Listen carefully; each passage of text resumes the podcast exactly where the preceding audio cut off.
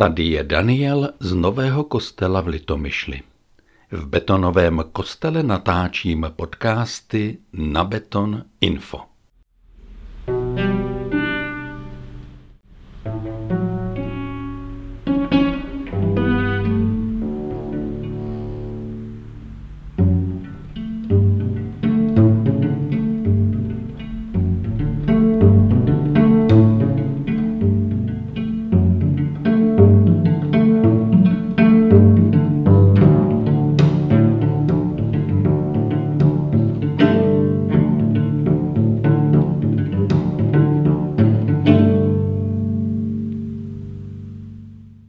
V Litomyšli máme kostel s originální výzdobou.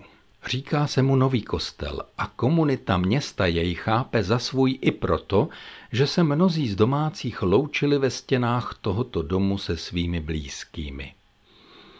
Město nemá místnost pro nenáboženská rozloučení se zesnulými. Užívá tedy nový kostel a jeho strohé formy a výzdobu. V čase bohoslužeb je tu spousta lidí a mnoho dětí, ale v běžném týdnu uvnitř nenajdete nic než šedé židle a vepředu zvláštní stůl, jehož parametry nemůžete přesně určit, protože jeho autor, Karel Malich, na něm znejistil vše, co šlo. Jediná válcovitá noha se rozkládá na kusy. Do jednotlivých slupek se dělí, loupe a narušuje tak toky energie, které znemožňují soustředění, jak říkal autor. Také deska stolu je naprosto nepravidelná a ještě ji přeškrtnou dva napevno propletené kovové pruty. Z několika úhlů mohou svými čarami rýsovat horizonty kopců české krajiny. V desce stolu ale zeje díra skoro jako oko rybníka. Možná tou nejistou kompozicí dal autor najevo, jak mu křesťanství připadá děravé a v rozkladu. Mohl těmi kopci a rybníkem také udělat skicu domova, v němž spolu žijeme. Ještě pravděpodobnější ale je, že stolem popsal českou společnost doby normalizace.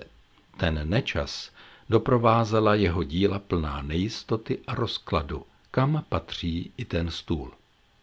Za to na přední stěně jsou dva kruhy jisté a nepřerušené, jeden přes druhý, jako symboly úplnosti, dokonalosti a uzavřených dějin.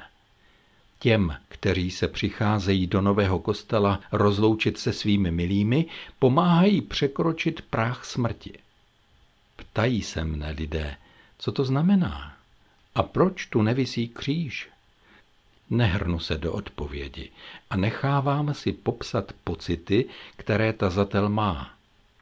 Slyšel jsem už více výkladů.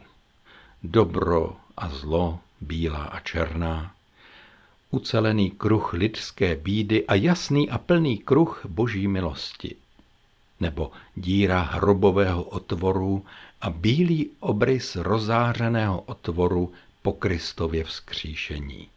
Údajně se Jan Verich jednou vyjádřil na otázku, co vám říká kříž, těmito slovy.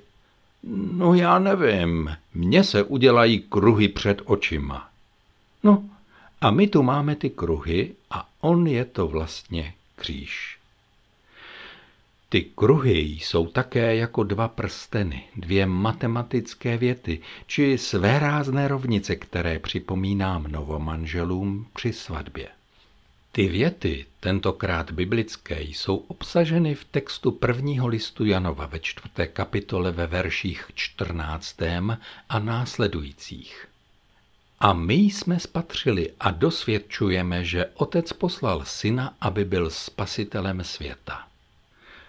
To si může dovolit říci Jan, který pána Ježíše viděl na vlastní oči, ale můžeme si to dovolit říci také? Ano, s odvahou ano, protože jsme toho viděli už tolik, že to z bázní tvrdíme spolu s ním. Životní kolotoč už nás tolikrát dostal na kolena a nám nezbylo nic jiného, než se dovolávat boží lásky v Kristu Ježíši. S Janem souzníme v jeho slovech.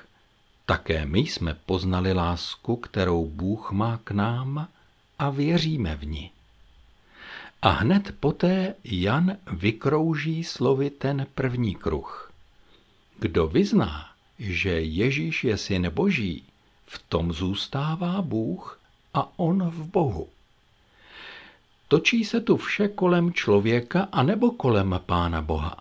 Hm, záleží na úhlu pohledu, ale tady to vypadá, že se vše točí kolem člověka, jímž to začíná i končí. Nicméně bez Boha by to ztratilo smysl. Snoubenci nás zvou na svatbu proto, že před námi všemi chtějí udělat výrazné prohlášení, jež má zahájit jejich společný život. Sňatek, svatba je dobrým zvykem, kterým vzniká manželství podle zákonů naší země a podle pravidel křesťanské církve. Skutečnost je však prostá. Je přítomen muž a žena a ti dva budou spolu. Zákon naší země v souladu s celou křesťanskou civilizací požaduje svobodné a plné prohlášení jejich vůle. Chtějí to udělat? No skvělé, jen ať to udělají. A stvrdí to dvěma malými kroužky, které si navlékají na prsteníčky. Znáte to, bývají nervózní, potí se a nejde jim to ale nemohou se splést a nemají se nechat nikým plést. Lidé rádi řeční jak o Bohu, tak o lásce. Vymýšlejí nové důrazy, věrouky a náboženské techniky a občas si za to ještě nechají platit. Všechny ty chytré řeči je dobré nechat plavat. Manželství má jasnou souvislost matematické vyjádření vepsané do kružnice, tentokrát do toho druhého kruhu. Poslouchejte. Bůh je láska a kdo zůstává v lásce, v Bohu zůstává a Bůh v něm. A tady se to začíná a končí Bohem. A přesto je to stejně tak i o člověku. A pokud se díváte na popis prvního a druhého kruhu, a pokud se díváte na svoje prstínky, pak vás napadne, že se místy vlastně kryjí, interferují, jak bychom řekli cizím slovem. A tak jsme zase u těch dvou kruhů na naší kostelní zdi, které se kryjí. Apoštol Jan svá slova nepsal do svatebního kázání, ale do církve, které musel připomenout to prolínání, tu interferenci ještě jinak. Řekne-li někdo, já miluji Boha, a přitom nenávidí svého bratra, je lhář. Kdo nemiluje svého bratra, kterého vidí, nemůže milovat Boha, kterého nevidí. A tak máme od něho toto přikázání. Kdo miluje Boha, ať miluje i svého bratra. Ta slova jsou obhajobou lásky před jejími nepřáteli, obranou proti vnitřnímu nebezpečí, proti tragické záměně významů, proti znehodnocení lásky. Klasik přece představuje osud lásky jako spalující žár, a kolem lásky bývá v literatuře, hudbě i ve filmech nebezpečně mnoho mrtvých, mnoho bolesti a zklamání. Před sto lety završoval zapomenutý básník Viktor Dick. Žel to jsem viděl, co lidé láskou zvou. Smrtelný zápas egoismů dvou, jež nepřejí si více ani míň, než můj buď, má buď, neli tedy zhyň. Takové sobectví je výprodejem nekvalitních ideálů. Četli jsme, že někdo tvrdí, já miluji Boha a přitom myslí jen na sebe a nenávidí svého bratra či sestru. No, je to obyčejný lhář, odpovídá apoštol Jan a pokračuje s jasnou logikou.